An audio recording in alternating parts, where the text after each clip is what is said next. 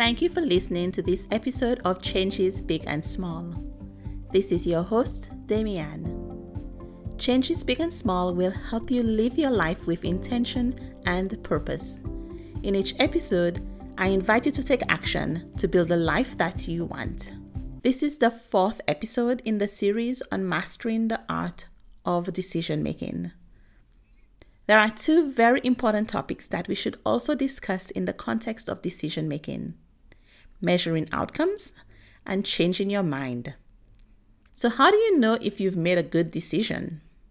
It's easy to focus solely on the outcome. Did you get the job you wanted? Did you achieve your goal? But what about the process that led you to your final result? A good decision doesn't depend on the outcome. That bears repeating. A good decision does not depend on the outcome. It depends on how you made the decision.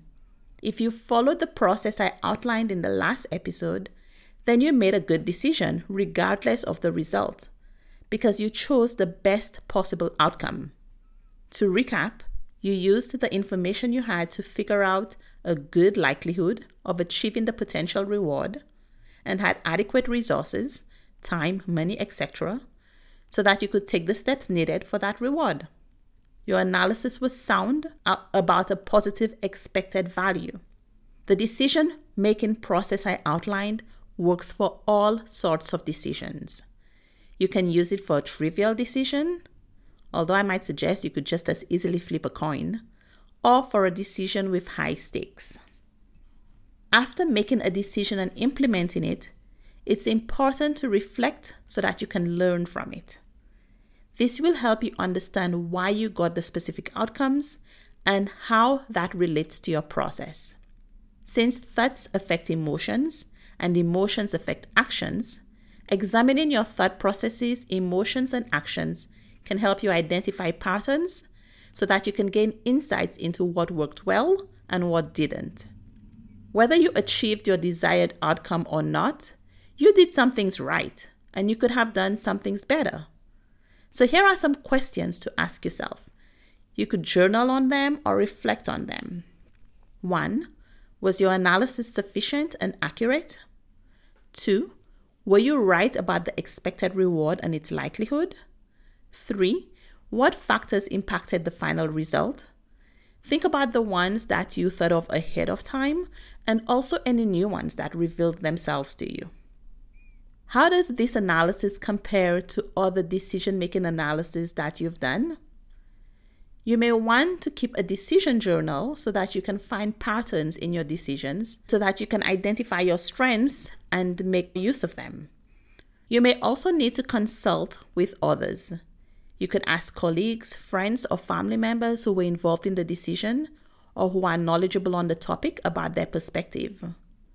Do they have the same reaction to the decision as you do? Do they have any suggestions on what you might have done differently? There are many ways of achieving the same goal, but this could be interesting information for you on different decision making processes. Whether your decision had the desired outcome or not, it provides an opportunity to learn. So use that opportunity. Reframe failure as a learning opportunity and use it to identify areas for improvement so that you can make better decisions in the future. Let's look at a simple example. You made a decision to go running every morning, but you only managed twice a week. When you made your decision, did you consider that you routinely sleep in on mornings? Maybe the potential reward is to be fit, but you did not consider the contingencies and dependencies. Maybe you needed to build some strategies into your plan, such as having a workout buddy or running in the evening instead. Remember to celebrate successes along the way, action by action. This is helpful for wiring your brain for more action. Also, acknowledge what you have accomplished and where you were lucky. There is an element of good luck in taking bets, and that also translates to making a decision where you don't have 100% certainty of the desired outcome. And sometimes things go wrong for us because of bad luck, incidents completely out of our control. Making decisions is not always easy. and sometimes we may find ourselves second guessing decisions we've already made. It's important to recognize when it may be appropriate to change your mind and how to do so effectively. There are three good reasons for changing your mind. There might be more, but I'm going to go through three reasons why you might want to change your mind. One, you learned new information that you didn't have earlier, and it changes the potential or relative reward. The likelihood of that reward or the cost to achieve it. Maybe the circumstances change. Maybe the decision is no longer relevant or not what you want to prioritize because something has changed in your life. Or maybe your intuition has kicked in. I'll be talking about intuition later, but you may feel that a decision is not right. The challenge here is to distinguish intuition from fear.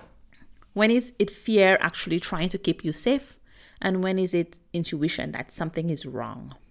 It's really tricky to know when to give up or change your mind.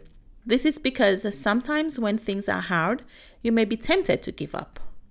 Always go back to first principles and see if you have new information that changes the three elements of the reward quantity, likelihood, or cost.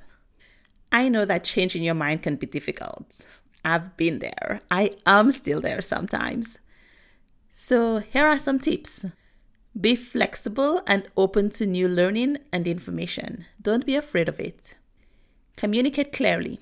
If your change of mind will affect others, make sure that you communicate to them clearly and address any concerns and confusion that they have. Take responsibility for your change of mind and realize that there may be consequences. That doesn't mean you shouldn't do it, but be aware of the consequences. It's a good time for me to mention sunk cost fallacy because it's a decision making pitfall that can keep you stuck. It's a common reason why people struggle to change their minds. Sunk cost fallacy is the tendency to continue spending time, money, or effort into a decision or project because of the time, money, or effort you already put into it, even though it no longer serves you. This can lead to poor decision making. The goal is to not waste what you've already spent, but the result is that you get farther away from your goals. Remember that future outcomes are often more important than past investments. In other words, when you make a decision, base it on what you want more of, not what you've already spent. So, if you continue with a decision you've already made, are you going to get more of what you want or not? To avoid getting stuck by sunk cost fallacy, think about the future costs and benefits of a decision. Don't just focus on what you've already spent. Ask yourself if you would still make the same decision if you hadn't already invested any resources in it. And be willing to cut your losses and move on if it becomes clear that continuing to invest is not worth it. Seth Godin talks about the fact that decisions you made in the past were a gift you gave yourself then. They served you then. You don't have to keep those gifts if they no longer serve you. You can make a choice to give your current self a new gift. Adam Grant has a whole book on this topic called Think Again. He advocates for flexible thinking, which incorporates the ideas we already looked at in this series. The key idea is that it's important to get comfortable with rethinking. Be curious and open to the possibility that you may be wrong. That way, you'll consider new information rather than ignoring it. Your invitation this episode is to admit two mistakes you made to a friend or family member. This is helpful for focusing not just on results, but also process. Tune in tomorrow for the wrap up of this series on mastering the art of decision making. I'll recap the main ideas from the week and leave you with one final invitation. Thank you for listening to this episode of Changes Big and Small. If you've enjoyed this episode, please leave a review wherever you're listening to the podcast. This helps other people find the show. Remember that until the end of the month, I have a special promotion if you go to changesbigandsmall.com forward slash free and sign up to get my 10 quick, easy tips to get unstuck. It's a free PDF And I will also be in touch with you to offer you a 30 minute one on one coaching session with me. That's available for no cost until the end of the month. So don't miss out on this opportunity. Remember, change begins with one small step. Let's make it a great week.